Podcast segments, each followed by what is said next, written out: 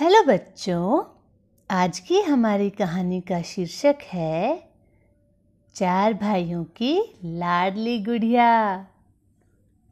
और आज की ये कहानी है स्पेशली चार भाइयों की बहन भव्या के लिए। एक नगर में चार भाई रहते थे। उनकी एक छोटी सी बहन थी गुड़िया। एक बार गुड़िया बाहर जा रही थी। तो चारों भाइयों ने कहा, देखो गुड़िया, अकेले बाहर मत जाओ, बाहर खतरा है। लेकिन गुड़िया बोली, अब मैं बड़ी हो गई हूँ, थोड़ी दूर तो जा ही सकती हूँ। गुड़िया थोड़ी दूर बाहर गई, अचानक रास्ते में उसे एक राक्षस ने पकड़ लिया। और अपनी गुफा में ले जाकर कैद कर दिया। शाम तक जब गुड़िया घर पर वापस नहीं आई तो चारों भाइयों को चिंता होने लगी और उनमें से तीन भाई गुड़िया को खोजने निकले। रास्ते में उन्हें एक महात्मा बाबा मिले।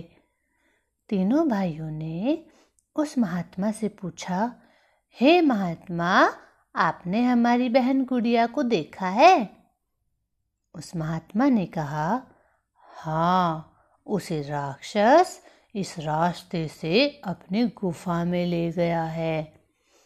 उस रास्ते पर जाओ, मगर ये ध्यान रखना, किसी भी कीमत पर पीछे मुड़कर मत देखना, नहीं तो पत्थर बन जाओगे। जब उस रास्ते पर तीनों भाई जाने लगे तो अचानक पीछे से ज़ोर से आवाज़ आई, रुक जाओ रुक जाओ।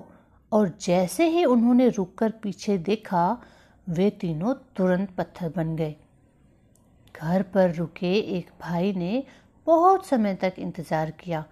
जब तीनों भाई वापस नहीं आए, तब वह खुद गुड़िया और तीनों भाइयों की तलाश में बाहर निकला।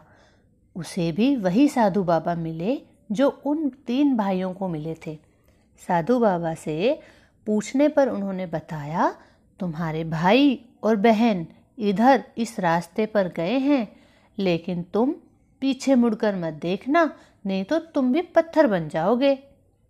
महात्मा ने कहा, जब तुम वहाँ पहुँच जाओ तो गुफा के अंदर जाने पर तुमको वहाँ एक त्रिशूल मिलेगा। जिससे उस राक्षस को तुम मार पाओगे। मारने के बाद जो लोग पत्थर बने होंगे, वह लोग सही हो जाएँगे।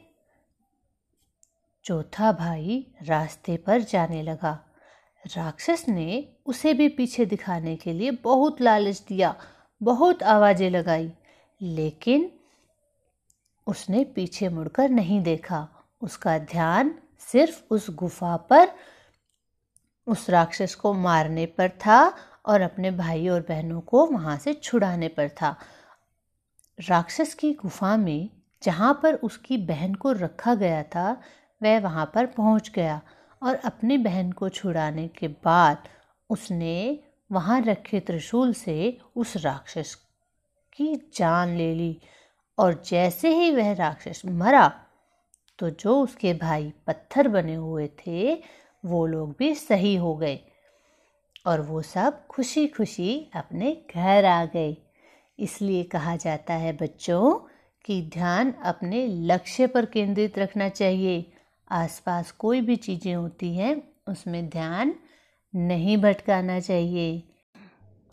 अगर आपको हमारी ये कहानी अच्छी लगे तो इसे अपने दोस्तों के साथ ज़्यादा से ज़्यादा शेयर कीजिएगा। और अब आप हमसे इंस्टाग्राम पर भी बात कर सकते हैं। अगर आप चाहें तो आप अपने बच्चे का नाम स्पेशली इस कहानी में जुड़वा सकते हैं। Thank you